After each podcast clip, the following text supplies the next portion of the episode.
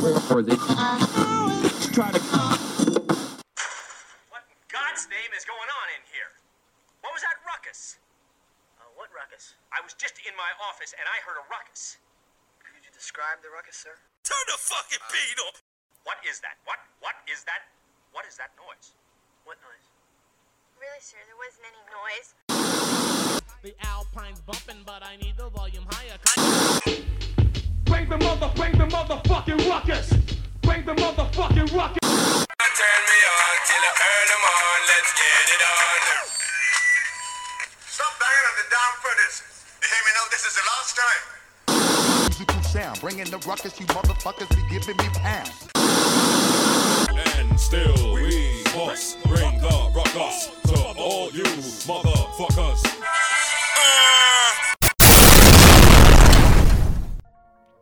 What up, though? It's your boy Low Gross, also known as Uncle Skeetor, and you are tuned in to episode 250 of the Inaudible Ruckus podcast. That's right, y'all, 250 consecutive episodes.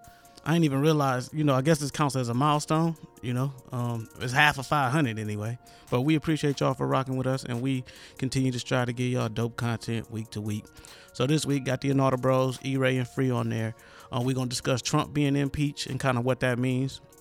We're going to talk about, just moving forward and how we see the fallout impacting Joe Biden's, the start of his term, right? Because this stuff don't look like it's going to be over anytime soon. So it's what we would like to see, kind of our expectations of Joe Biden moving forward.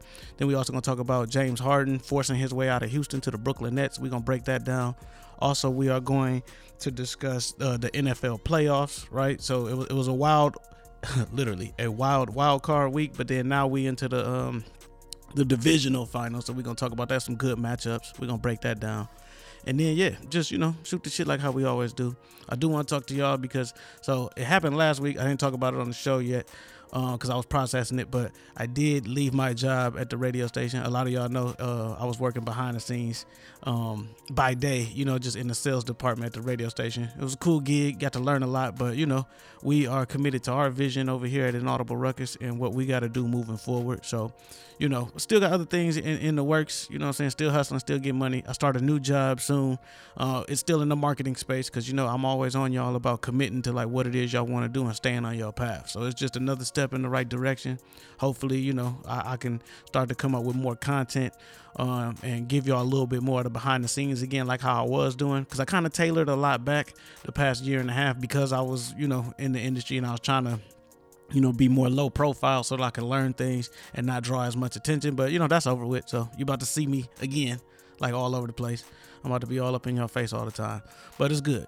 And like I said, too, and we're going to get off into this like later in the show, but start to really looking into your own abilities and your talents, man, because the rise of the freelancer is a thing, right? And there's a lot more opportunities for a skilled freelancer than there is just trying to go and get like a regular 9-to-5 job, right? Becoming that independent contractor and getting contracted out for certain gigs and certain roles and certain jobs, it's a lot more lucrative.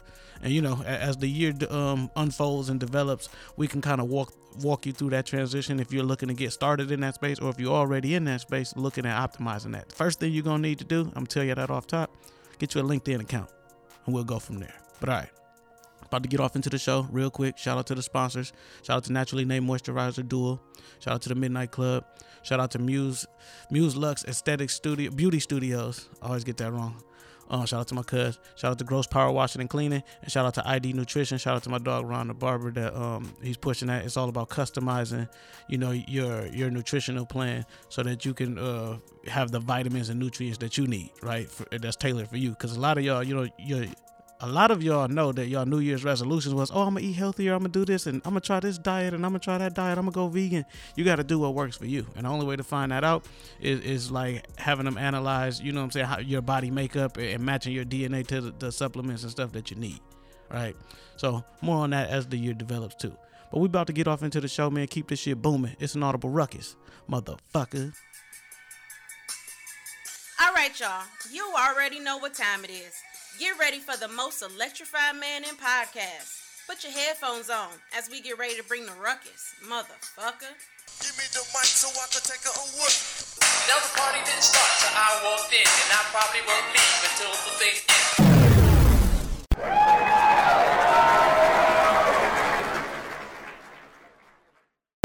to rock it out.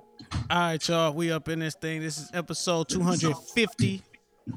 I'm with the Inaudible Bros. I ain't even realize why y'all ain't say shit, bro. I ain't realize this was a milestone. Like, is this a milestone? 250? Hey, work is work. Let's have 500. 500. Work is work. When you work and you're not really looking, we're trying to get our fruits out of our labor. It's the Patriot way, bro. I'm on to episode 251. On to Cincinnati. So, all right. So, let's dive into it, man. You know what I'm saying? Because we got to go out and celebrate, man. Big things popping for the team behind the scenes, right?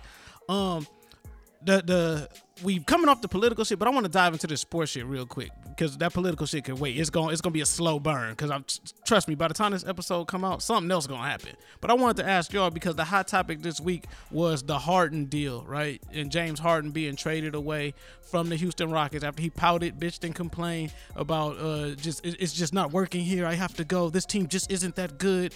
And now he got traded to the Nets. So I wanted to ask y'all just what is y'all reaction to that shit? It seems like I can't even say this is my original thought. I heard Shaq say this on Inside the NBA, but it's the business of basketball. Mm-hmm. The business of basketball. It seems like nowadays you don't even have to be in the final year of your deal or be a free agent or anything. You can just pout and you'll get your way. And part of that is cool. I like players knowing that they're in a situation where, you know, their talents are being taken for granted or not being used to the proper extent. So I'm going to go somewhere where they will be used to the proper extent. But at the same time, as we talked about Harden on here before, he carries a lot of blame in that Houston situation too. So for him to get his way in the way he went about it, it's just not a good look. Yeah. Facts. E-Ray, what you think? I really agree with Free and Shaq, essentially just because of where it came from. There's a way to do things. And I know we say that, and most of the time when people say it's a way to do things, they're full of shit. But in this case, I actually agree because we've seen Kobe for those years where LA was trash. Mm-hmm. Kobe Bryant was like, look, I'm out of here. Trade me to Chicago. And people was like, but guess what happened? Reactionary, like Kobe loves LA or Kobe loved LA. So there was definitely some type of real movement because it was a strategy. Like, look, we need to get some shit going or we're going to lose our best player. Mm-hmm. We're going to lose one of the hearts of the city. So we need to make moves. I don't think James Harden is the heart of Houston. And I think he carries himself like that, but he hasn't earned it because like Shaq had went into and broke down. Mm-hmm. Anytime they needed him, and pretty much any place of his entire NBA career, he's let him down. Yeah. And they've given him piece after piece after piece, from Dwight Howard to Chris Paul to Russell Westbrook. And then they gave him everything he needed, and they tried every possible way. They altered the offense to where they can bomb away from three. 85% of the offense was him just isoing and shooting step back. Brought in the coach for him to get his off. Yeah, and still he's like, I just don't want to do. So it's like, when will you ever be happy? And then the situation he ends up in. We don't know what the hell Kyrie is going to do or where he's going to. So before you slide to that, because that's going to be the next point, right? I will disagree with you on him being the heart of Houston. Like, as the city just loved the shit out of him. Now, I was not a fan of the Houston Rockets, and the irony is, as soon as he gets traded, and now that it's just Boogie Cousins and John Wall, that's like the and Oladipo. They talking about Oladipo wants to get traded to Miami, so he may not even stay. Yeah, hey, my bad, we stepped on it. So really, all you need to know about the trades is that Oladipo is a 4-team trade. James Harden 14 deal. To the Nets. Yeah, 4-team deal.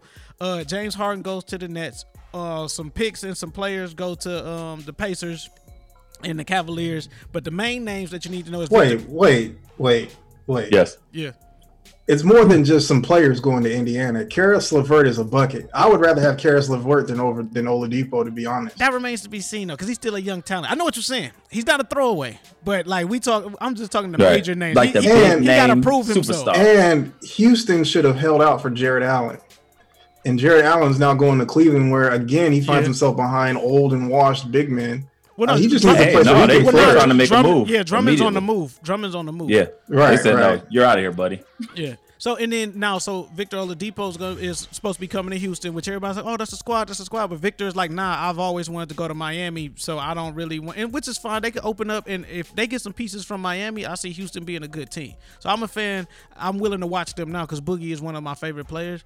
But back to your point about just Houston responding. Houston just loves whoever. So they went through this emotional, like, roller coaster with James. Like, James, why don't you love us? Okay, we'll give you this. Is it us? We can change. Are you saying Houston's toxic? Yes. Yes, I am. Yes. Toxic relationship as Houston. I get it. Ask Deshaun Watson. Cleveland had the same thing. Ask Deshaun Watson. But so back to the clusterfuck that is the Nets, right? Because we already had Kyrie kind of going AWOL, you know what I'm saying, burning his sage and this and that, which I can understand and respect his thoughts and philosophies on it, right? This is clearly philosophies. It's clearly properties. A player that's gonna, he's like, oh, look, I'm gonna play on my terms. I'm gonna show up when I want to. I'm gonna play when I want to play, and I can respect that because that's a way of these players like taking their power back. So I can't even really fault them too much. But how do you see, and I'm free, you could jump in on this too, how do you see the dynamic on the court? Because we savvy enough fans of the game and stuff, and we know the business of it now too, to know that you can't just throw three names out there and expect for it to work. So how do you see Durant, Harden, and Kyrie all coexisting in a basketball sense? I think offensively they'll be fine because KD doesn't need the ball to be effective. Yeah. You know, he could catch and shoot. He can get his buckets however he wants to get them. He doesn't need. He's not a ball dominant player. Well, and he's not the problem. Harden and Kyrie. But Harden, when he's locked in and he knows and he's motivated, he's pretty much a point guard. Time out. No, let's stop right there. Let's stop right there. Yes, win. Because people say that. Oh, no, all he got to do is, oh, man, but he really wanted. He going to change. These are his friends. Russell Westbrook was his friend. Like there was a time before they got Chris Paul where they had a team full of bums. They wasn't bums, but they gave him they gave him the Allen Iverson treatment. We're gonna bring in some scrappy dudes to do all the dirty work, so you don't have to do anything but score. We're gonna Trevor Ariza and all of them. PJ Tucker, Gerald Green, Corey Brewer, Jason Terry. Like those are some solid vets. The workhards. I think you can look at Chris Paul and Harden probably looked at him and like this dude is old. He gets injured, and I don't like his attitude. You can look at Westbrook. Yeah, Westbrook's my dog, but he's washed, and the way he plays doesn't really mix with how I play. Right. He can look at KD and Kyrie, and even though us on the outside looking in, like these are some personalities, but he can look at both of them and like we are peers. I respect both of their games as much as I respect mine. I've played with KD. I know where KD likes his spots. I could set him up. Maybe me and Kyrie got to work a little bit more, but Kyrie, we know Kyrie's a point guard, but really in reality, he's more like a two guard. Yeah. So Harden could be pretty much the point guard on that team. We'll see. I don't know. So, but offensively, their ceiling is 130 points a game. The issue I have with Brooklyn is who's going to play defense. Right. I think offensively they're going to be fine. I think defensively is what's going to be their problem. KD proved that he can be a two-way player. Like you said, he can be the selfless guy because he is the servant, as he likes to call himself. Fucking herb ass nigga. All right. In Golden State, knock it off. Hey, no, knock it off. He said, I can't even sit by and just listen to this bullshit no more. I'm the servant. KD, y'all are referencing the original KD, like KD version 1. Yeah. New KD, like no burner account. I say what the hell I want to. I got my own podcast, KD. Yeah. He ain't on that bullshit. He's like, look, I dribbles the ball, nigga. I take the shots. I make the shots. So he a killer now. This is killer KD, you saying? Oh, he's killer the adult in the room. KD, and it's funny that we say that after all these years of ridicule. You look at the people on that team. He's the adult in the room. He's the actual one that's somewhat mature. Yeah. But someone has some common sense. I feel like he's the one who can make the sacrifice, though. He can shoot the shots. He can play the defense. Look, because you saw how he turned up in Golden State. We don't know. We don't know these niggas' motives because everybody with Melo was like, oh, Melo's going to do this. Of course Melo will do that. No, Melo was like, I ain't doing that shit. Yeah, but that's Carmelo. What I'm thinking is Kyrie, his game is suited to have the ball in his hand. No matter what you want to say. I mean, you can say it, but he is like, what, 1A, 1B? As far as like one of the best handles in the league. And he showcased that because he can get to the cup when he wants to.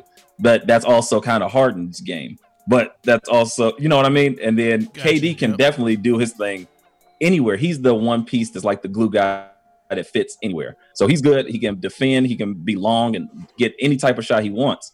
but it's going to be the other two. And I don't think we've ever seen three of you. I'm so tired of that phraseology. Which one? But the big three. Yeah.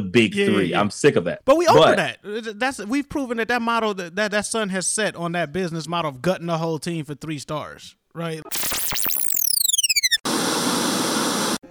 Hey, what's up, y'all? It's Neezy here. I wanted to make sure that y'all go and get your Naturally Nate Instant Moisture Duo. That's right. You know, this Instant Moisture Duo can be used on braids, locks, twists, beards, and all of your natural hair. The moisturizer is all natural ingredients. One of our key ingredients, aloe vera. You know, aloe vera is really great for your scalp. And our oil blend is a mixture of the best oils that you can use to promote hair growth and give your hair a good shine and overall just a natural glow. So you're getting 2 amazing products. Make sure you go to inaudibleruckus.com/naturallynay. And also you can follow us on Instagram at naturally_nay, NAEE.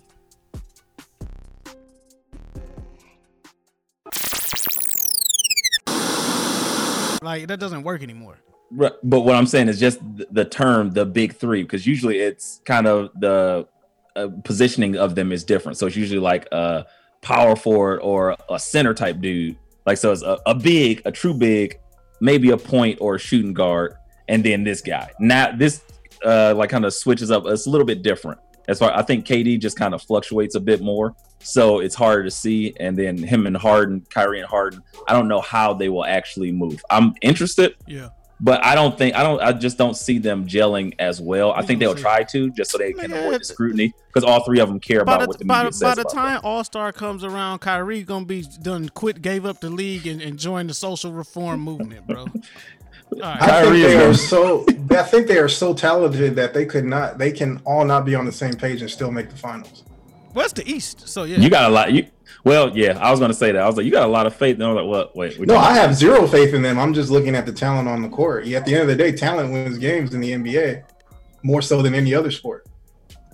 Yeah, true, because it's a smaller rotation and one individual person can have more effect on the league. Bro, but I'm just trying to see if Kyrie gonna last the season. Maybe he's gonna go join Essence Fest. I don't know what this nigga about to do. I'm gonna summarize it all for y'all. It's the East. All they gotta do is beat Boston and Miami and maybe Milwaukee. But other than, and maybe the 76ers, other than that, they good. They gonna walk to the finals, man. And my only thing is, I'm gonna say this. You think that. We're going to see. But I don't trust the rest of the East. I'll say this. What I don't like is, this is disrespectful. I don't like the fact that people are like, oh, what Bron going to do now? And, oh, Bron better watch it. Bron is only going to be the... Bron don't give a fuck about what them niggas is doing over there. How dare you insult that man? His legacy ain't got shit to do. These niggas is trying to chase after and be what LeBron already is. I hate... He's the GOAT, and we make all these stipulations. Oh, well, he got to defeat 4 super teams and get an extra ring off this, and he got to do this. He ain't got to do shit.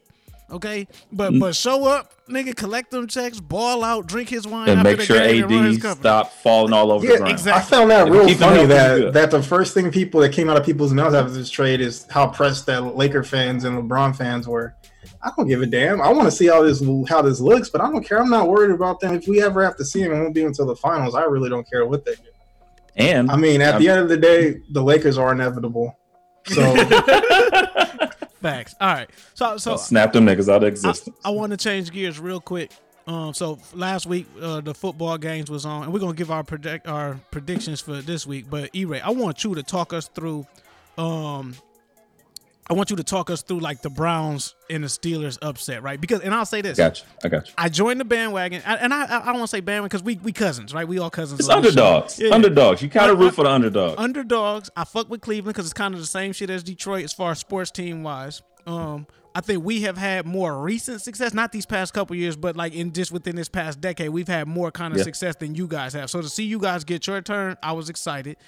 You guys, the Browns, got to do to the Steelers what I wish the Lions would be able to do to the Packers. Yes. Mm-hmm. So walk me through, because, you know, y'all went up like 28-0. What was going on there? Because I was hyped, and you was like, well, hold on. You're a rookie to this. Let me tell you how this go as a Browns fan. For sure. I think it's very important, number one.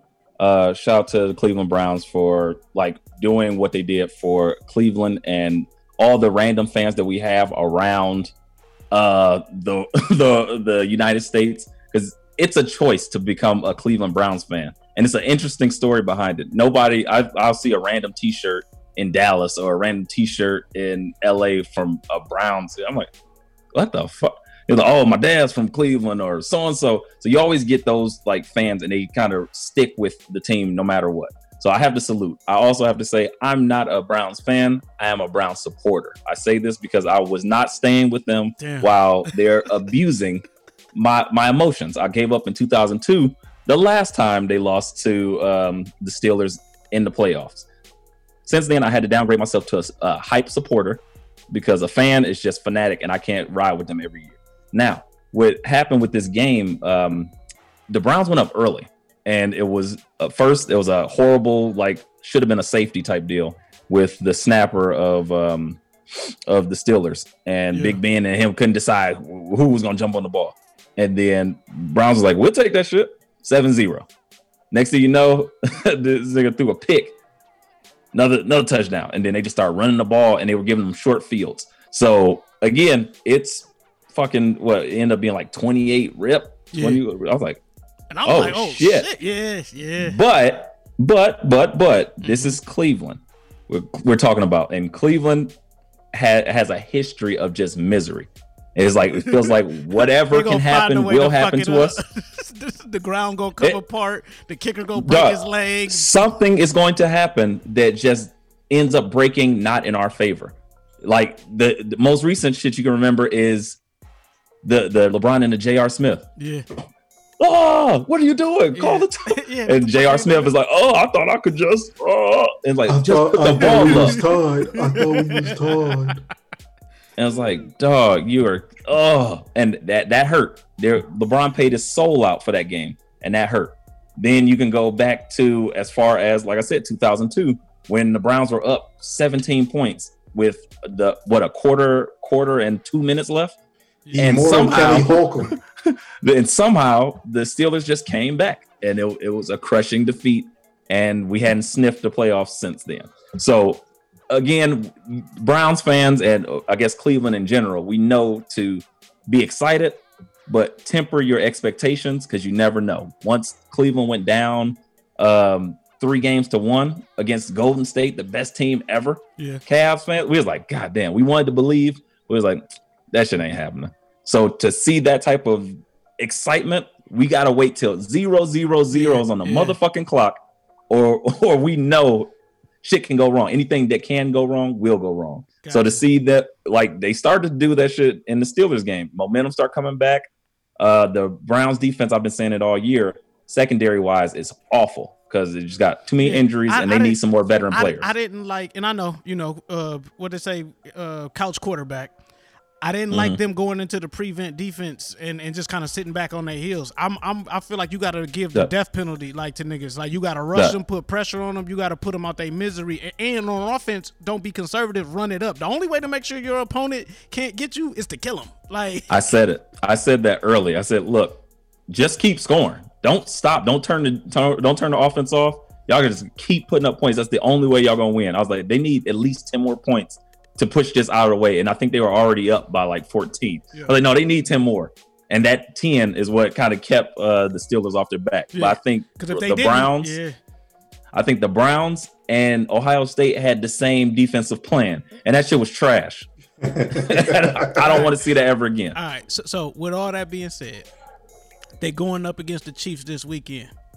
You think that, like, again, we can give all the hypotheticals, isn't that? I'm going to tell you what, though. Okay, Project Patar Mahomes, enemies is going to bleed when he let them bullets fly, man. Okay, like it's no surviving that. Enjoy it while it lasts, Cleveland. I was on the bandwagon because y'all beat the Steelers, but I got to ride with my dog, Project Pat. He going to shoot Cleveland all up and down in the face. More than likely. But at this point, Cleveland's playing with house money with the best two-back tandem in the league. True. So against the worst running defense in the league, that's the X-factor. And the second worst red zone defense in the league. That's the X factor right there. That power running game against that weak ass offense, that weak ass defense. It could possibly be fun to watch or interesting, which I'm hoping for. But to say that this Cleveland defense is going to be able to somehow stop Patrick Mahomes, and the Cleveland Browns would beat Kansas City Chiefs, the former Super Bowl champions. That's a lot, but I'm going to watch it and hope for the best. Just don't embarrass us. Don't put up 58 points to 6. I will be pissed off. Free, who you got in the Chiefs versus Browns? I got the Chiefs, but I think it could be interesting if the Browns are able to sustain long drives with their running game. Gotcha. If they could keep the best way to keep a powerful offense and hold them at bay is to keep them off the field.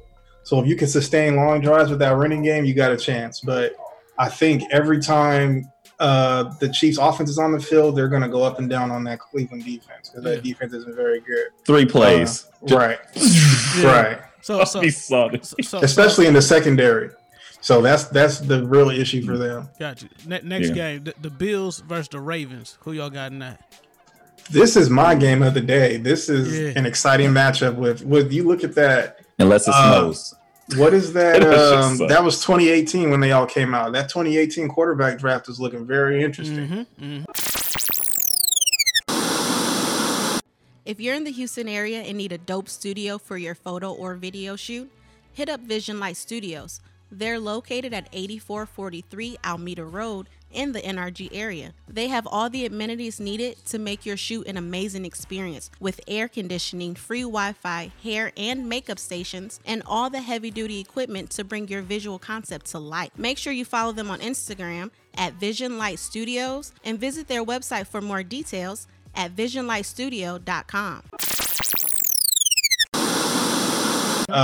So we got 2 of them in this game with Josh Allen and Lamar Jackson. I know everyone's heart says Ravens, but I'm going to go the opposite way. I'm going to go Buffalo. I'm with you. I got Buffalo in this game. I think their offense is just on fire. They've been on fire as a team. And I think, they've waited for this moment. They've got the home field. I know it doesn't mean that much because I think Buffalo is allowing fans, so they will have fans. Some of the mafia. Right. The Bills Mafia will be there with 13 people with power bombs to a table. Right. With dildos and ketchup and mustard and tables and fire, all that crazy stuff. Is this a Bills game or Monday Night Raw? Right. We don't know yet. Right. Or Pornhub. What's going on here? E-Ray, who you got? Ravens or Bills? E-Ray. Oh, my bad. I was waiting for the free prediction. I was still watching. No, I think for me, this is a close one.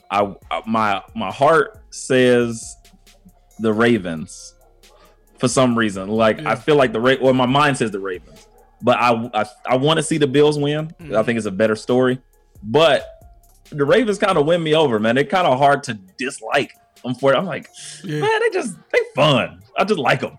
Yeah. They're my nigga. And they got my dog Marcus Peters back there, ball hawk Marcus Peters. He's hurt. I heard he might not play. Damn. And that's ball or bust Peters, because he'll be like, the worst play ever made, or he'll get a great interception. But good corner, and because we used to listen to the Miko Grimes podcast. Good cornerbacks. We heard Brent break it down for us. Good cornerbacks. Sometimes you got to take the gamble. If you don't make the gamble, you don't make the play sometimes. And even don't make that gamble on Stephon Diggs. We see what this man's been doing. He's #1 in the league this year. They may put Humphrey on Diggs. And if Peter don't play. I think corners played so differently now. You don't have to gamble like that anymore. If you just rely on your technique, 9 times out of 10, you'll be at the right place at the right time.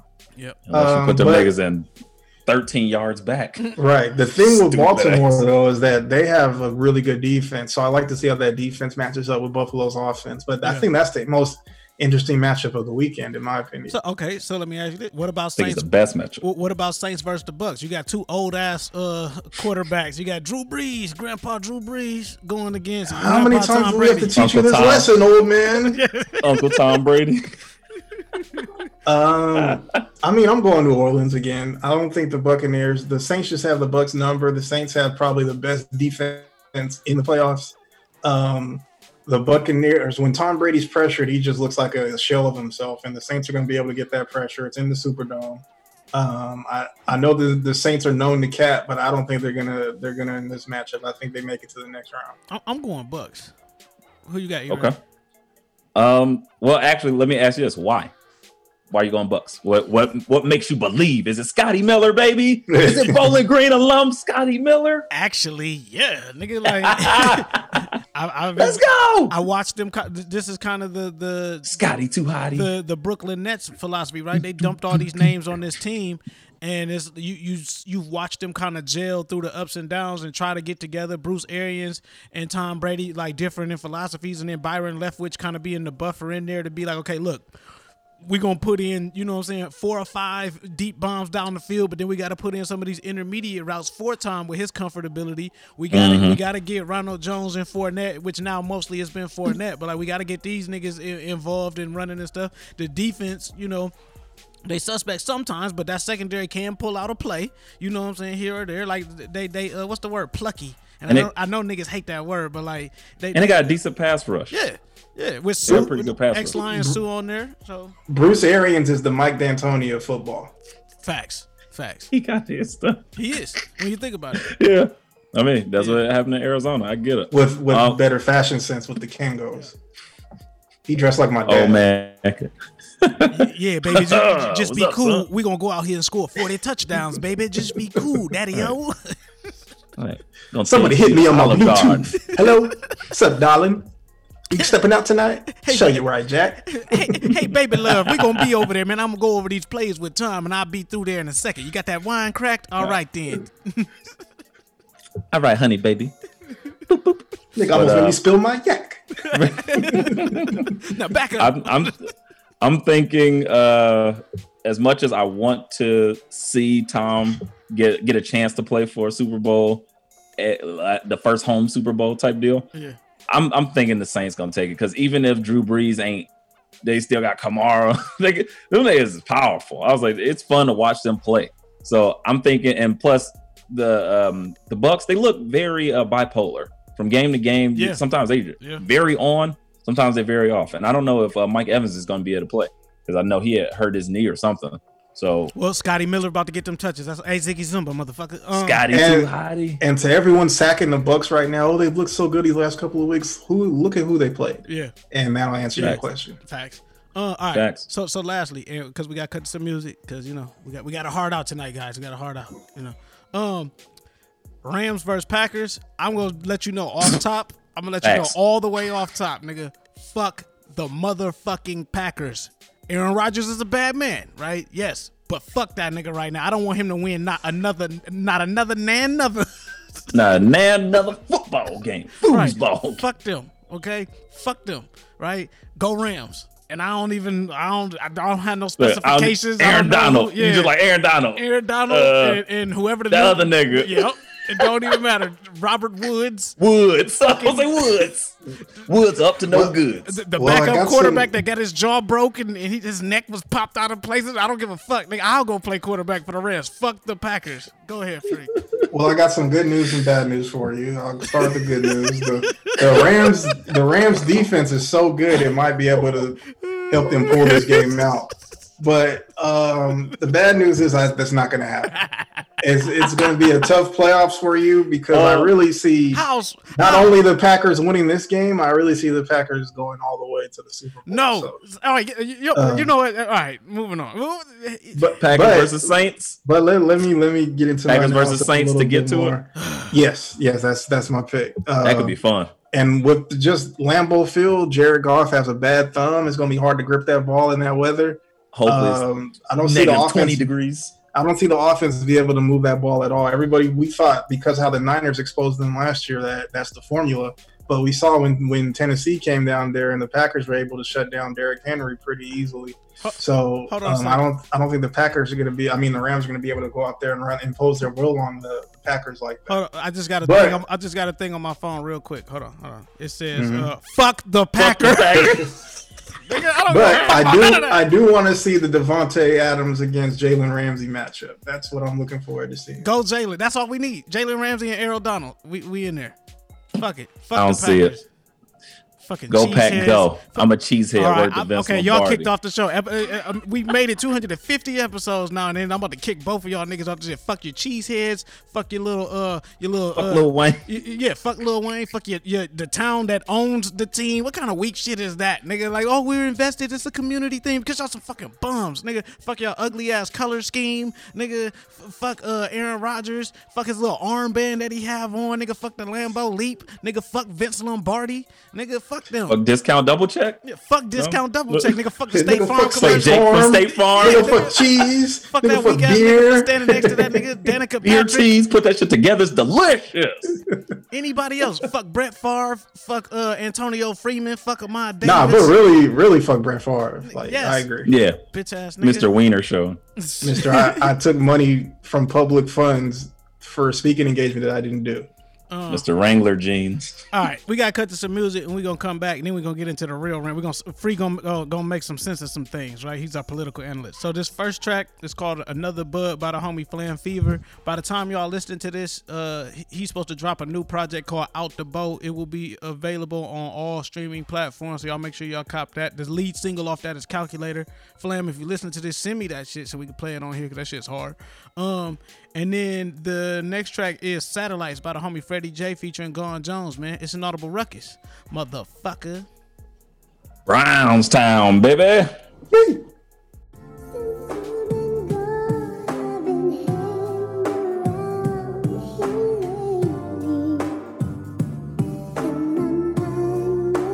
Flamborghini.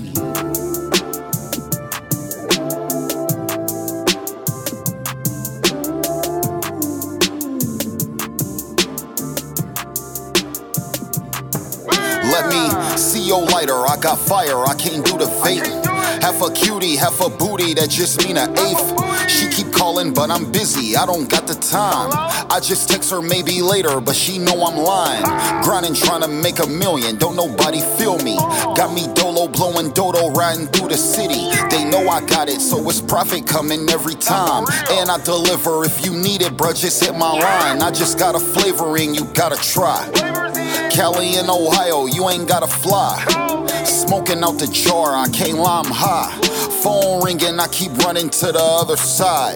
Bag it up and get it gone, hurry up and buy. Dripping hard, haters hope I hurry up and dry. Shit was slow in the beginning, now I off it easy. Working magic, disappear a peasy. I'm busting corners, getting this bud gone, making these plays like crazy.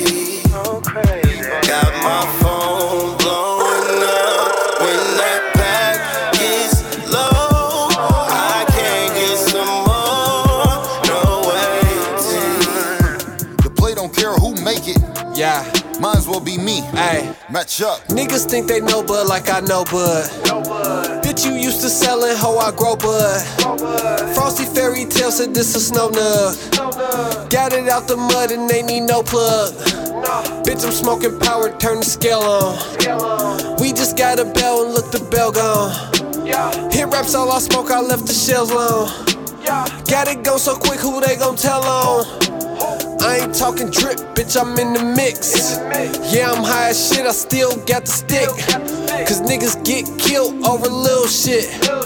Baby got dismissed, smoking filter tips.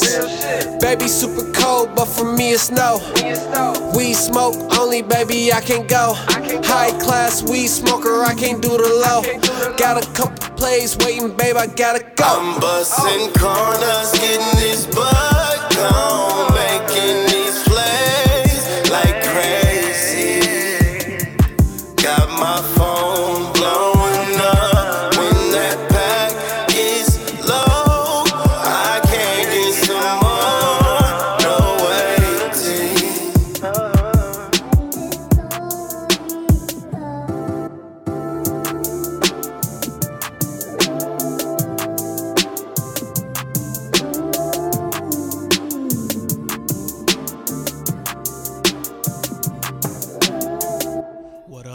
It's your boy Uncle Skeetor, and you are listening to Inaudible Ruckus.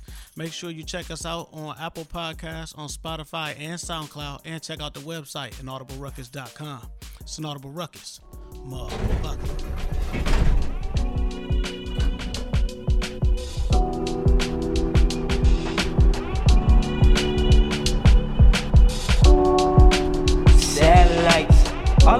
UFOs and satellites. I've been steady hustling, get my candles right. Yeah, she is staying with that satellite. Yeah, satellites. I've been steady hustling, get my cabbage right. Yeah, she is staying with that satellite.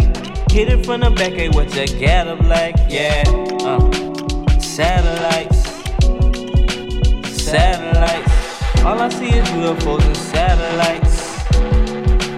Satellites, yeah. Cruising passes through lights and I got gas to light. I must be an astronaut, I'm seeing satellites. If this ain't what you rapping like, you need to pass the mic. They give it to me for the score like passing it to Mike. Threw on my retro Air Jordans, that's cause I'm feeling fly. Gary Payton got me on lock. Or I might rock the Air Forces, you know the high tops. Smoking on that headband, no receive wireless. Stone Cold Stunner, no Steve Austin. I be in my own world, I don't speak often. I love my haters, dilly, let them keep talking. That's a skinny ass nigga, but he eat often. I keep coughing cause I'm smoking something catastrophic. Cadillac riding while they got me sitting lopsided. That I say cruising, I'm in gliding while I flick my lighter. All this smoke, I niggas thinking it's something on fire. That's cause I am, plus I'm high as a sky cam. I'm either fucking or smoking something exotic. She say she wanna ride with the pilot. Got a plan with the stick in the cockpit. Gone. Satellites. All I see is UFOs and satellites. I'm a steady hustling, get my cameras right. Yeah, she is staying with that satellite. Yeah, satellites. I've been steady hustling, get my cameras right. Yeah, she is staying with that satellite. Hit it from the back, ain't what you got them like. Yeah, satellites. Eyes in tank on low, stairs spell for the O's. Dodging pole for the dough, poet foe for the board, chopper for the J-boy. So quick to run up on ya, quick to get up off ya. What do you got to offer? Tell me before we offer. Your mama see you slaughter, listen up to the lauder. Peace tonight for certainly, that perp shit, yeah, that's tearing me. Supposing it's kinda scaring me, but fuck it, it's my therapy, yeah. Pigs can suck my dick too, red and blue in my review. UFOs like an issue, satellites and the missiles. Or ashes out of stendos, the devil to the gristle. But now I get the memo, yeah. Now I get the memo, yeah.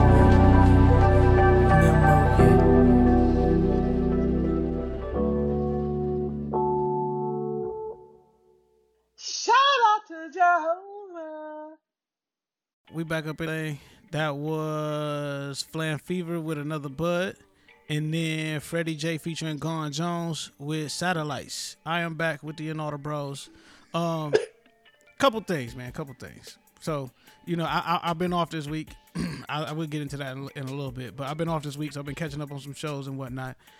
Free. I told you this segment. You gotta make some sense of some things. So I saw a report saying that they were removing Cyborg. Well, no. I'll get to that in a second. Insecure is being canceled after season 5, and not so much canceled, but they just won't bring it back. I think they're gonna move on to other things. And we are big Insecure fans on this show, like, because niggas like the show too. What's your thoughts on this? I was about to hit you. My bad. I was about to hit you with the Seinfeld cancel. There's a big difference between ending a show and being canceled. Right. It's huge difference. So I think that Issa Rae went on to say that the show was always intended to be 5 seasons. And I agree, because sometimes shows overstay their welcome. So you can tell they ran out of ideas. And when you overgrow, like, what the hell could happen? They don't get married, and then you got to deal with the kids being insecure and shit. Like, I don't care about that. They start killing people off and bringing them back as somebody else. And yeah, like, no, let's not do that. I think after, like, for real, we got a lot of closure in this season 4. So season 5, just to see it all kind of get a button to it, I think they're going to do something really cool, really special with it. And I want it to just live in it on its own. I think that would be really dope. Close it out strong. I know we always get kind of misty or teary-eyed about our favorite shows being gone, or we don't get to see them no more. But sometimes it's dope to just end those characters where they are and keep it beautiful instead of fucking it up and letting it keep going. Speaking of which, while I'm watching Buffy. I mean, that's my whole takeaway was, like, yeah, it's not getting canceled. It's just ending. Like, look at Issa. She's fucking busy, booked and busy as fuck. Got all types of projects coming out the woodwork. And then you look at Jay Ellis. He directed what is that movie, that Amazon Bloomhouse movie, Black Box. So he's getting into directing and getting into behind the scenes with film and stuff like that. So these guys are real busy. You look at Natasha Rothwell, she's got her own television deal through HBO now. So they're all real busy. So I just think it's the natural progression, and you know, things come to an end, and even though we'll miss it, I'd rather it end early than end too late. I agree with you there.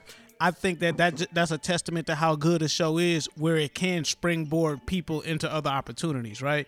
And you know, we've seen in the past where, like, some of our favorite shows, we only know one or two people that have gone on to be successful from those shows. But when you have, like, a multitude of the cast that go off and do things, because even my mans who played that Motley was dating, that the basketball nigga, he's in a lot of shit now. Dre, and realistically, that's what shows are supposed to be. Yeah. Or Dre, that's what they call him, Dre. That's what shows are supposed to be, because realistically, people create shows as a springboard, a launching point to get them seen to do other projects. It just sometimes shit just catches fire, and it becomes, it kind of takes a life of its own.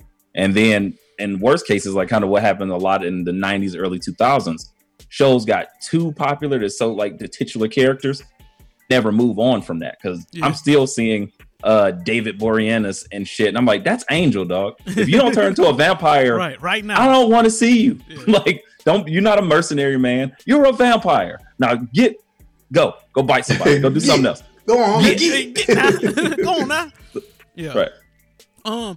So another thing came out, and y'all know with a lot of this comic book stuff, right? Because I fuck with y'all, because by us in our group chat conversations, I'm able to kind of re-immerse myself. I was having a conversation with my dog Jake, my young dog. He want to work on it. He developing some content real soon. With more on that later. But I was telling him, like, you know, the quote unquote nerd shit is the cool shit now. Before, like, you had to like suppress your love for the comic books, and you couldn't come to school to, hey man, did you see how Superman saved Lois? Like, nigga, get the fuck out of here, nigga. We talk about bitches. Nigga, you had to have your comic book with the Playboy on the cover. Like, I'm looking at big ass titties. You looking at Wolverine cut through a sentinel. Like, oh yeah. Or if you was like me in high school, right? I was cool with everybody. So I was cool with the dope boys. I was cool with the athletes. I was cool with the nerd people. Like, I was cool with everybody. So you slide over to their table a little bit, like, hey, y'all niggas check out that Avengers comic, man. You see when Captain America and Black Panther had to fight it out. Yeah, man. Gross, what you doing? All right, be cool. We not real friends. Don't. If you see me in the hallway, don't talk to me. But go on. It's cool, though, right? Yeah. Hey. Shit, that was me. I remember in high school, like, man, hey, y'all, Revenge of the Sith come out this week, and y'all trying to go see it. Niggas looked at me like I was so crazy. Like, man, fuck y'all. I wish I could force right now. I'll force choke the shit out of you. Dude, nigga Freeze in there. Niggas like, nigga. Oh, shit. Niggas put hands and feet on you. But no. So there was a report, and we've been on here, and we've been dogging DC for like some of their decisions, and we've argued about how it's Wonder Woman. Yeah. Oh god. But so it's been reported, and Free, I was hoping you can kind of shed more light on this. Like, Cyborg is gonna be removed from the Flash series. From the Flash movie. There's a Flash movie coming out. Okay. I think it's supposed to come out 2022. But yeah, I mean, the actor who played the Flash, Ray Fisher, he had filed a complaint against the director of the person who came in to finish directing Justice League, because Zack Snyder left the film because his daughter had passed away. So Joss Whedon, who directed the first two Avengers movies, came in and finished the direction of the movie. Gotcha. But Ray Fisher alleges that Joss Whedon was completely toxic. He was racist. He was abusive verbally. He was just a terrible person to be around. And then other people from the cast stepped up to support Ray Fisher. Like, what's dude's name? Aquaman. He came up and said, yeah, I stand with him. I can attest to everything he said. Yeah. And not just Joss Whedon, but also one of the producers on Justice League, Jeff Johns, who's actually a very popular and very acclaimed comic book writer. Damn. So they also alleged that he was very abusive. And then the overseer, the producer, like, I guess the head of DC Films, I think his name is Walter Hamada. He tried to like downplay Ray Fisher's concerns and everything like that. And Ray Fisher just put him back. Another blemish on DC's resume. Well, this is their whole problem. Their whole problem is they're not going to be able to get what they want out of their film division until they get rid of all this toxicity within their within this division. Yeah. So getting out all these pieces of shit that are mistreating the talent and replacing it with fresh people with fresh ideas. I think once they do that, then things will start trending in the right direction. Gotcha. So the investigation was completed. A lot of Fisher's claims were substantiated. I don't know what the punishment will be. I don't know what's going to come from it. Mm-hmm. But I just think part of it, the retaliation was the WB was like, we're just going to replace your character in the movie. Yeah. Right.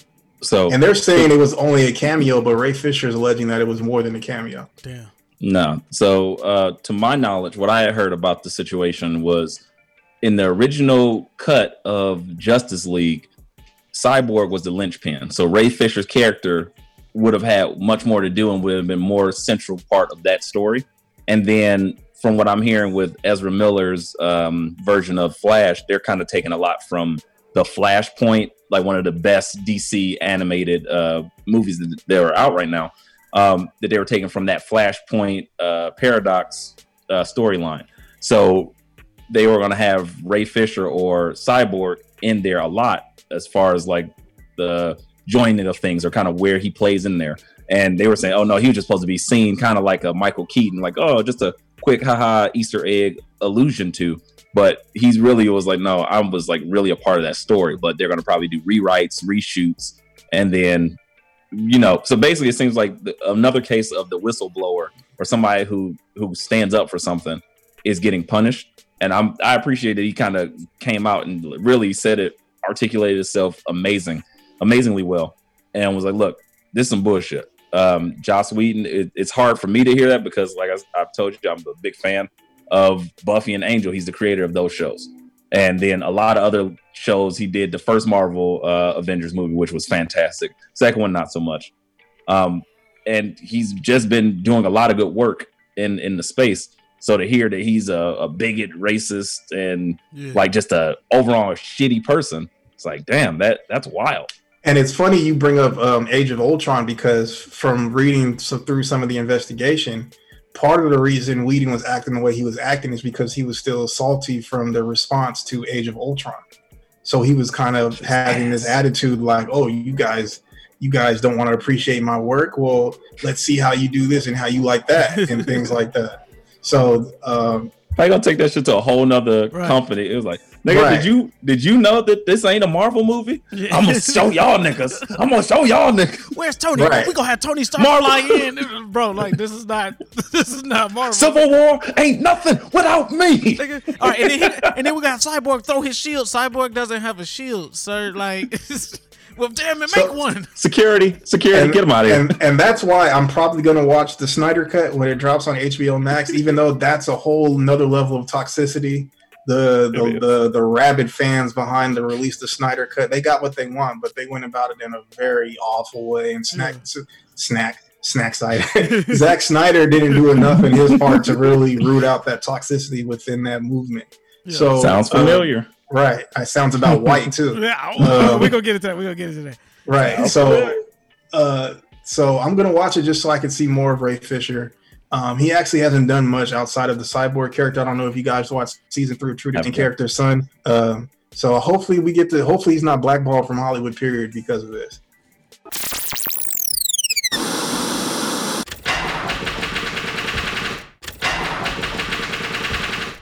Are you looking for a reliable mechanic to tune your car up so you can get back and forth? Then you need to call Coachworks Auto. Coachworks Auto offers custom painting, fabrication, and even minor engine repair. Give them a call at 313-779-9743 and set up your appointment today.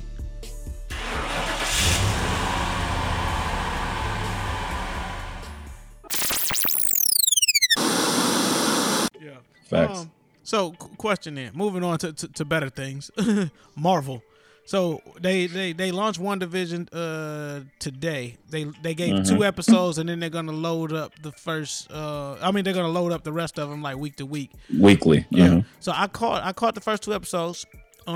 little underwhelmed, but I understand that it will get better, right? But just y'all know kind of the backstory and what it is, and I think that it was a lot of overtones or undertones, however you want to look at it, as far as what it actually is going to be about. They didn't really tell us. We just understand that it's an alternate universe or like an alternate reality, and things may not be what they appear to be, and that's it. And then the rest of it is just up to our imagination as the show unfolds. So did y'all catch it? And if not, do y'all plan on catching it? And what is y'all kind of like anticipation for it?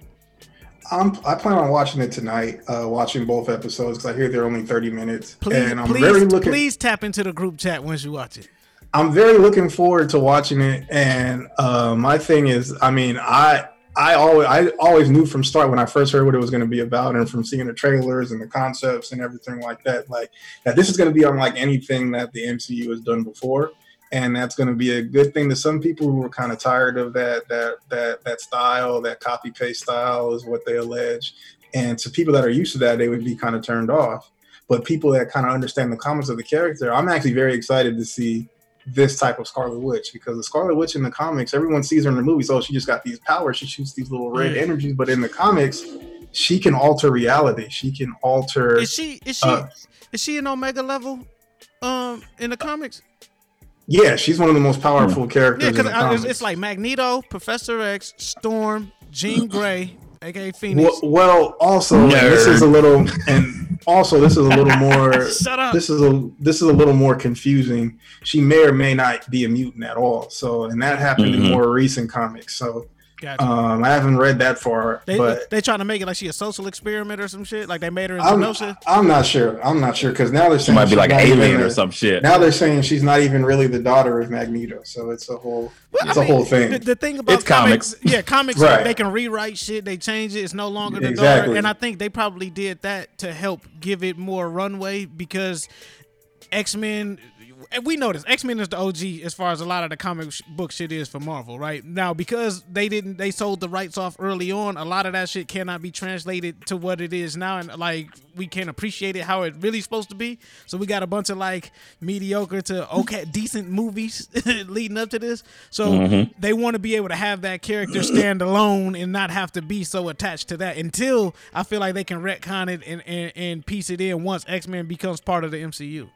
That's exactly what happened. See, the same reason why they downplayed the X-Men for years until just recently, and they tried to prop up the Inhumans, and it failed spectacularly. Because we're not stupid. We're like, just wait. We'll just wait on X-Men. You don't need to give us something else in the meantime. Well, and they bungled it so badly. Like that Inhuman show was atrocious. Yeah. Like it was bad. But I'll say I'm excited about this, as well as the Captain America and Winter Soldier joint that's supposed to be dropping, and She-Hulk. I think they're all going to be very different than what we expect. And this is Marvel's first real foray into like their series now, after, as we had talked about offline, Agents of S.H.I.E.L.D. Yeah, so which that shit you gotta give them time. I'm on season 4. We just started season 4 of Agents of S.H.I.E.L.D. This show is lit, bro. Why y'all ain't tell me about this sooner? Oh, is that the Ghost Rider season? Yeah, yeah. Woo, that's my favorite. Woo, oh, that is like wonderful. Nick. That is a. I'm not. That is a wonderful. Wonderful season of television. We're gonna do a deep dive as we can go back to it on some rewatchable shit. We working on some shit offline, but we got to. But I gotta mention this before I take off on y'all. They also announced, so today before COVID was supposed to be the release date of the new Mortal Kombat movie. So instead, because COVID kind of held everything up, what they did was one of the dude, Louis Tan, actually dropped on his Twitter like the first images. So we seen the first images from the new movie. Some people said that shit looks, a few people that I heard from said they went to the sneak preview of it already, because it's supposed to drop April 16th. I'm hoping they actually move that date up, because it's also going to drop at the same time as HBO on HBO Max. So I am super geeked about this. It's going to be rated R. Going to be some fatalities and some ultimate murder. Yeah. What do y'all think? I'm also very excited. I looked through all the screenshots today. It looks very great. I'm glad there's a lot of Asian representation. instead of having like a white man play Raiden. I'm glad we're not doing that anymore. Kung Lao. I was kind of turned off by the facts. I remember when they were it was first in development, they were saying it was going to be based around a new character, and I was like, nah. But I like Louis Tan a lot. I remember when he was on For All Nerds, and I learned about his background. So I think he's a really cool dude. So, and he may end up being a character we know of and just don't know yet. He's just got a different name for the movie. Or a playable character in Mortal Kombat 11, the DLC, because they will sell you some DLC. Hell yeah! Oh yeah, I love that shit. That's how you got me too. I eat that shit up. I eat that shit up. They'll sell you DLC until they drop the new game, and I'm like, yes. So y'all gonna pay for the Steve Harvey character to come out here? He take a microphone and bust a nigga's skull open. Listen here, brother. I got Makai arms. Leave Makai Brooks alone. That's Jax. He got jacked for that movie too. Oh, so my God. And from him talking about how the movie went, all the actors seem to love filming it. So that must mean I feel like it's going to be quality. He got swole for that movie. So I hope it comes out. I mean, good. That nigga was already big as hell. So I'm not going to downplay like this nigga wasn't just a big ass dude first. This nigga just big. And I'm still pissed how they treated this character in Supergirl. So hopefully this is him landing on his feet. But with that mustache. Right. But E-Ray I don't think they're going to move it up. Because they just announced today they moved up Godzilla vs. Kong to March 26th. Okay. So, no, that shit could be movie of the fucking year, and I'm here for it. Okay. And honestly, if they didn't have any people in that movie and it was just monsters, I would be very happy. People water it down. We don't need that shit. Exactly. I don't care. Like, but if Godzilla wants to save us, I don't want to hear you fucking talk. Right. I vehemently oppose that. I liked seeing Scarlet Witch and all them niggas fighting and Godzilla being a part of it. It was interesting. Well, that one, yes, the human characters were good in that one, but the last one, they were. I was like, all right. Yeah, I wasn't watching, but that's what I said. Y'all lost me. I don't need no more of this shit. All right. So E-Ray, you gotta go. Peace and blessings to the squad. You know what I'm saying? Gang, gang. We all trophies will be celebrated, so we gonna turn up and drink some for you. Take a second to imagine. What if you could have a fully customized vitamin plan designed specifically for you? Based on verifiable science, the plan tells you the nutrients you need, exactly when to take them, and the best part? They're delivered directly to your door. Wouldn't that save you some time? Of course it would. And on top of that, you'll feel better. ID Nutrition is quick, it's thorough, and individually designed just for you. Start by taking the free ID assessment to find the supplements that will benefit you today. You can log on to http://ronthebarber.idlife.com and click Learn More to start your assessment. Revolutionize your health with ID Life.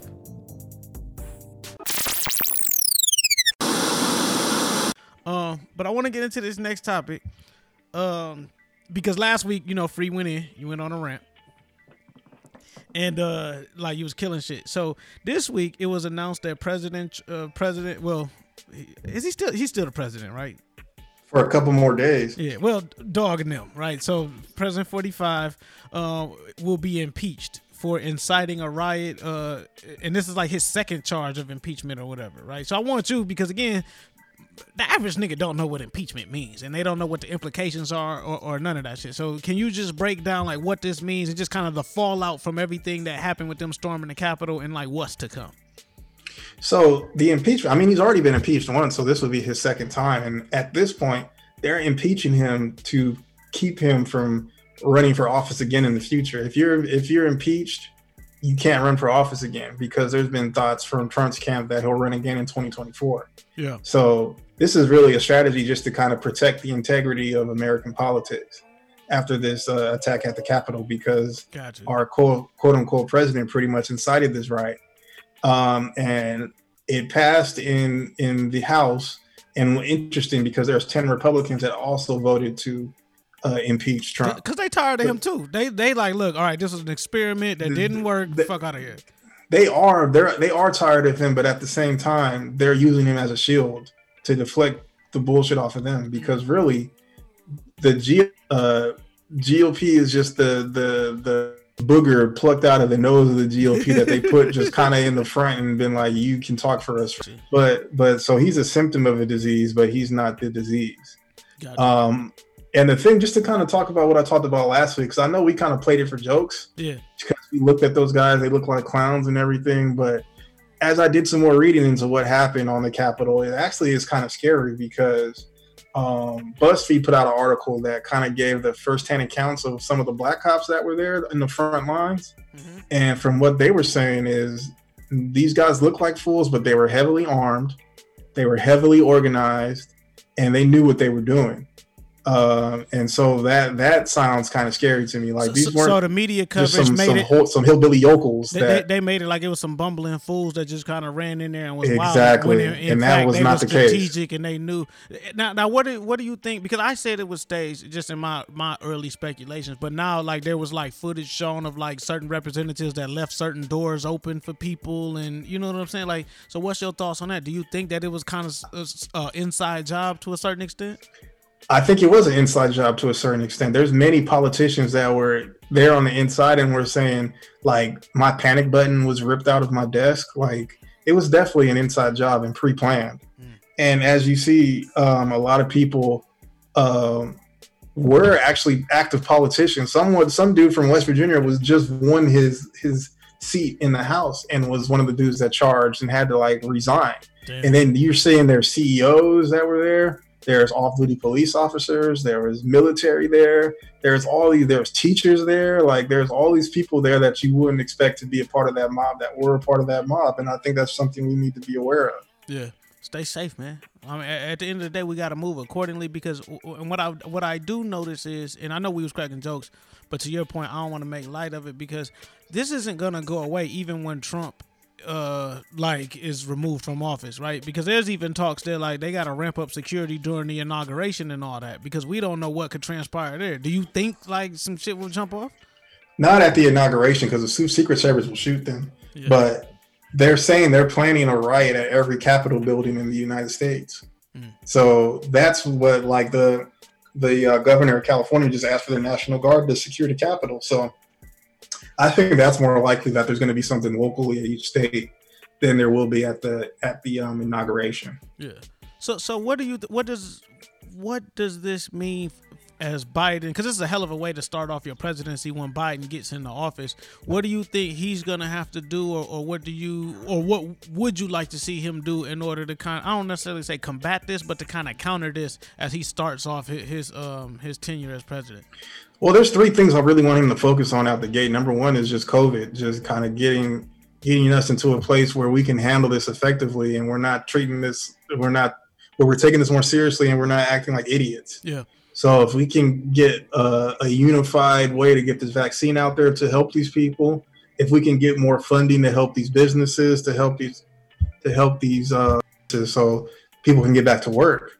And people that own their own businesses don't have to feel hamstrung and have to decide whether I gotta, close down my business so I can make sure I can eat or I can keep things going and get the economy back running. Yeah. And also, I would say student loans. I think student loan reform is going to be important going forward too.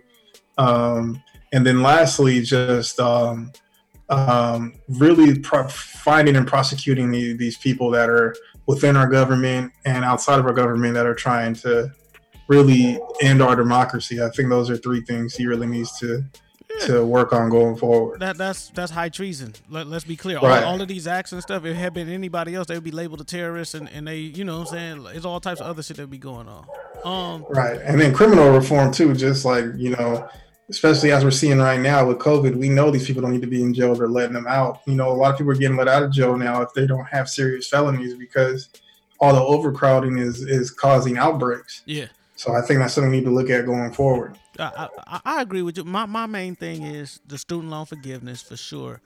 Everything else, man, we just going to have to take it as it comes. I am with you, too, on the business side of things, which kind of lead me to my next point of what we saw kind of in during COVID in 2020. And what I'm starting to see even more now is kind of the rise. I call it the rise of the skilled freelancer. Right. it may be hard for jobs in different and like getting like different roles and positions in the workspace, just because, you know, companies are scaling back. But the reason why they're scaling back is because they are starting to pay for freelancing. They're starting to pay dudes or women or whoever to come in, and you got a certain skill set. We can just pay you as an independent contractor. We don't have to give you any benefits or any of that. That's up to you, but it saves us money, because you got to think, when you're working for a corporation, the salary that they pay you plus the benefits and all that other stuff on the back end, like, you really cost more than what your salary is for them, like on that line item. So they can just pay you a straight fee, and then it's up to you, like, as far as being taxed on it or this or that. And then they don't have to like cover any of that, like with the benefit stuff. So I tell people, man, qualify yourselves. You know, we was talking about, you know, whether or not to get your LLC and all that. If you can in a skilled area, I say do that, right? Like with me, I have functioned as a marketing consultant on paper, you know what I'm saying, for the past like 4 or 5 years. And that has allowed for me, even while I'm working, to still take on other jobs and other like side projects and stuff so that I can make money for myself. And then also it's kind of parlayed me into certain positions, like in a corporate sense, because it's like, all right, we just sign you up as a 1099 contractor, and you still basically your paycheck, so to speak, serves as income for your business. Right. And then I get all my money up front, and then I just, you know, I'll designate my stuff a certain way so that I'll just save my own taxes and pay that shit on the back end. I worked it out with my tax people. And I only say that, Free, because we didn't talk about it last week, but I quit my job last week. Congratulations. Appreciate Took that place they didn't deserve you. Yeah. All that. But it was more so the empowerment aspect of it, right? Like you said, like when you know what you want and you understand that these corporations is going to operate in their best interest, you got to operate in your best interest, and you can't be afraid to, you know what I'm saying, to do that and act on it, right? Because again, at the it's end only of the day, fair. Yeah. They'll cut you at a moment's notice. If at the moment that it's not advantageous to keep you around for them, they will cut you. So at the moment that it's not advantageous for them to stick around for you, then you gotta have the ability to do it. And I always preach this to my young dogs: have the strength to slide. You gotta know when it's time to move on from things, right? And now, I'm not stupid, because y'all know I got a baby on the way, and the running joke, y'all know I got kids. I got kids to feed, isn't it? I start my new job on Monday. So y'all listening to this on Saturday, I got a different job that's paying a whole lot more, and I'll still be working in the marketing consulting space. So I'll be like a marketing specialist operating in my wheelhouse. But it's the company like has all these different perks and everything. But in the time of transitioning from my previous job to the new job, I've also have been able to pick up clients like for Inaudible Ruckus, or like, you know what I'm saying, for my LLC. So I have probably about 3 or 4 clients that I'm already getting money from, you know what I'm saying, on top of like working this next job, right? So I'm kind of creating my own opportunities. And I just challenge all of y'all out there moving forward, you know, build up your own entity, but like, and base it off your skill set. Find a product or a service that you can offer. Now it doesn't matter if everybody else is offering it, but like take matters into your own hands, because that way you know how to hunt and fish for yourself, and you won't depend and you won't be at the mercy of these companies, because it's all crumbling. Nipsey used to talk about it all the time on some of his records, like, you know how he had the little cut-ins and like the little interviews and the fade outs, and it was like, look, these companies is crumbling, right? And instead of having all these massive companies running everything, you gonna have these little smaller boutique companies popping up, or like these little agencies that's just kind of sourcing the contracts and passing them off to, like, you know what I'm saying, the contractors. So just become a contractor, man. Like that's how you really got to get it, and then you can live life on your own terms, because you see the world is a ghetto now. Like it's getting crazy. Yeah. Or the USA is a ghetto now. Yeah. Like and I ain't never. It's the USA is everything that it claims to hate. And I never thought we would get to the point where like being ghetto is a prerequisite. Like you need that to kind of survive this shit. Like before, I remember being like criticized or scrutinized. It was like, oh, you act too ghetto or you too hood. And it's like, nah, you kind of need that shit now, because you see these white folks is out here acting ass, being ghetto. Showing they whole ass. But yeah, so that's just my take, man. You know, I'm trying to this year when we get on the show, man, like, you know, we get into some wild shit, but then we also try to flip it and just educate and empower too. So I'm interested to see how Biden is going to flip these things. But, you know, my whole point is, don't wait for Biden to come in and change things. We can still generate our own opportunity. Now, I do need for him to do something with this student loan stuff, because that'll free up a whole lot for me. But I did want to ask you this, though. If that was to happen, how do you see, because, you know, they like to dangle the carrot and move the goalpost a little bit. And I'll say the powers that be. So let's say, right, They come through with the student loan forgiveness, whatever, you know what I'm saying? They waive everybody's stuff. All of us, like our generation, the millennials, you know what I'm saying? Like, we able to level up all our credit scores, shoot up into the 700s and 800s. Do you see them kind of raising it? Okay, well, now you need to have a 950 credit score in order for that to be deemed good credit. Do you see that? Good question. I don't really know. I never thought about that. I'm just thinking about get this shit off my fucking neck. That's all I'm really thinking about. Because, I mean, from what I've heard of Biden's plans, the one I've heard that's the most popular is him just waiving $10,000. Okay. Which for me wouldn't do shit because I owe a lot on student loans. But I mean, I could see it helping a lot of other people. You say that's like pissing on a forest fire? pretty much. But something's better than nothing. But I mean, if this country really wanted to, they gave student loan debt completely. And honestly, it would do more harm than good. It would stimulate the economy because we got all this extra money now. And what we going to do? We going to start buying stupid shit. Yeah. I'll probably, if my student loans get waived today, I'll probably buy a PS5 tomorrow. Above retail. So I think it would do nothing but good for the economy because we're not all in fucking crippling debt. Yeah. But I mean, I tell you this. I already know what I'm going to do when I start making a whole bunch of money. I'm going to buy a whole bunch of guns. And not even on the funny shit, but just so y'all know, like I'm be responsible with mine because it's all about guns and butter, man. Like, and I done lived my life with the butter, nigga. I want the guns. But I just think that's why we have to, again, challenge ourselves to be more financially literate and financially responsible. Because if they do, let's say they do, right? They come through 10,000, whatever. Let's say they up it and do 50,000. If they waive this debt and we have more money, we can't say, well, damn, we ain't do this or they ain't look out for us and why we ain't get more of a stimulus check. They freed you up so that you don't have debt. And if you a business person, a lot of times they say you can leverage your debt as collateral to put other opportunities in place. And you know what I'm saying? It's different ways you can go about doing it. And I think us as a community, like the young black millennials is who I'm talking to, if we become more savvy with that and learn how to work that, whatever we can get from the government, like we said, whether it was them $600 stimulus checks, make it work for you. You know what I'm saying? And then still, so that we not waiting on that, we still generating our own opportunities over here on the back end, man. But we're going to get into that this year. We're going to have to do like some side segments and shit where we really just drilling that point home because I feel like now is the time, right? We know what they, like you said, they being tactical. They got their plans and they kicking in the doors at the Capitol and doing all types of wild shit. We got to be strategic and move in the periphery. Hold on, let's not forget that those people are getting arrested too and it's glorious. Oh, yeah. So let's keep that coming. That'll be something where I'll turn into a snitch easily. I'll definitely point them out. It was him. He's what is it? The Cash Money Brothers, the CMB organization. Oh yeah. Man. All right, so we about to get up out of here, man. Free. I ain't gonna hold you too long. This next track. No, real quick.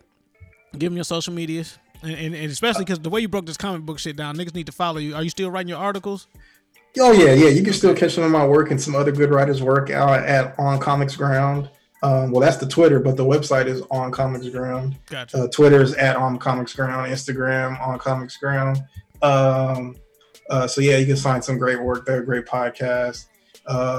Twitter, you can find me at despicable_free. Instagram, I'm at Freeluminati. So, yeah, holler at me. Yeah.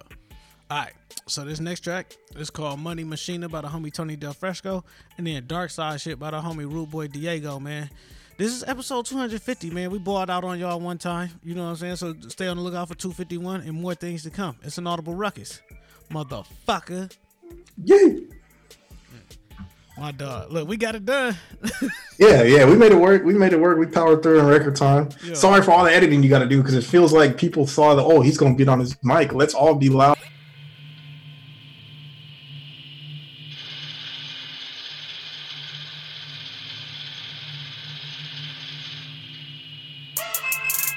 Trapping out the cleaners, Supreme starts dying like my uncle when you made him. My bitch bad like Aaliyah, and when I'm in my city, fuck a deuce, I pour a liter. And when I'm on the scene, all the bitches wanna meet her. I'm a money machiner. Money machiner. I'm a money machiner. Money machiner. Money machiner. That's a money machine. A money machine. That's a money machine. Bitch, I think it's 9-6. Drop top lack with the fifth on the back switch. Bitch, you ain't seen foes straight out of Cali. How a nigga rock Supreme phone. cream, it's the G-Gang. That's why your bitch calling, trying to get that Supreme brain. Flipping down sky, man, my reel so big, I think my tie's about to pop. See her ass so fat, I think her panties about to drop. Candlestick, touch the shit, that's the chop shop. Slim cake, touch the change, a nigga went pop. And every time I turn, I call my wheel chop, chop. Ooh, a nigga trapping out the cleaners. Supreme starts dying like my hunger when you meet him. My bitch bad like a Leo. And every time I text that bitch, that hoe wanna meet her. Why? I'm a money machine. I'm a money machine. Money machine. I'm a money machine. Money machine. Money machine. That's a money machine. A money machine. That's a money machine. I'm thinking 9-6 Impala, old Chevy shit. Big nigga hopping out the Porsche, out some heavy shit. Just took a 9 out of brick, threw it on my wrist. Triple X rated flick, hoe look up at my wrist. Hey, look up at my neck, she all up in my grill. Got paid, fuck a record deal. I just crack seals, sell pills on the daily like a Mackin. Y'all can have Dre and let me fuck Tay Hackett on the record. For the record, I've been breaking track records, trying to move 1,000 blocks. Gotta keep a clean record. For the record, still lit. Ask them hoes in the city. BTF, IPO, big money in the city, get it with me. Hey, got the H up in the A up on some straight shit. I got an 8 up in the mountain, do a sun kiss. High up on them perks, watch the sun get a kiss. If I'ma get it, it's a hit or hit. Ho, never miss my machine, bitch. I'm a money machine. I'm a money machine. Money machine. I'm a money machine. Money machine. Money machine. That's a money machine. A money machine. That's a money machine. What up, though? It's Uncle Skeetor, and you are listening to the Inaudible Ruckus podcast. Okay, make sure you subscribe on Apple Podcasts, on Spotify, and on SoundCloud. Okay, you can also go to the website and cop you some merch, inaudibleruckus.com/shop. Solid dudes, solid topics, solid music. Inaudible Ruckus. Motherfucker. Ooh. When they hunting for you. Dark side blood gang, nigga, you know I'm with. Keep uploading pics till we run up in your shit. Your hoe looking thick, I'ma run up in your bitch. Fleeting and eluding, yeah, I'm running with this shit. Yeah, I'm running with this shit. Yeah, I'm running with this shit. You always giving up, boy, you been a little bitch. Pillow talking to these hoes, boy, you been a little snitch. St. Louis moving pills, man, I been taking risks. Out of town telling motherfuckers I'm from Atlanta. I don't know who they know, older brother might and got him. If that's not the case, one of my mans here to pop them. Shoot out OT, left and wet, so they mop them. Left boy slump. 3 seconds on the shot clock. Alley-oop a play to my man over high spot. Dark side, Dexter Ave, West Street, my block. Hawkboy lacking off the lean, non-stop pop. Dark side, Dexter Ave, West Street, my block. My block, my block, my block. Boy lacking off the lean, non-stop pop. He thought that was hard, well here go verse 2. I pop bitch niggas and I pop perks too. I was serving fiends when you had a curfew. Shoulda got swallowed while that bitch birthed you. Ride my own way, now you wanna surf too. Bookie in my wood, bitch, I don't smoke glue. Fuck her lashes off, think she need some more glue. Now I'm feeling thirsty, think I need some more juice. Yeah, I'm feeling thirsty, bout to pour another deuce. Fuck the bitch again, put her out, cut her loose. Smoking wearing cake, I don't even own a suit. We just fuck time to time, I don't even on the coupe. Ass up, face down, bitch, I don't wanna smooth. Finna bust, give me head, bitch, and I don't want a tooth. I'm a dog in a house and I'm finna blow a roof. Bitch. RBM, bitch. Shout out to Jehovah. Alright, y'all, this has been episode 250 of the Inaudible Ruckus podcast. Appreciate y'all as always for checking us out, man. I ain't gonna lie to y'all, I ain't even realize that I said this at the intro, but I ain't even realize we was at 250 episodes. I remember it just being a grind trying to push through and get to episode 200, right? And then actually, like, once the weight or the kind of the pressure that and I made the pressure for myself, right? Because again, when you run your own show, you kind of don't have to answer to nobody but the fans, right? But I kind of like the pressure released off or whatever, like after episode 200. I've just been kind of like playing it loose. You know, playing my game, so to speak, letting it fly week after week, and it's been working, right? And then you just blink and you look up, and oh, we're at 250 episodes. So here's to another 50. You know what I'm saying? Hopefully we can plan something real, real big for episode 300, right? But yeah, y'all keep rocking with us. We gonna continue to give y'all dope content. We got some spin-off series and stuff that we looking to develop, so stick around for those as well. And here's to 50 more, man. And like my OGs used to tell me, go with God and fuck the rest. It's an Inaudible Ruckus, motherfucker.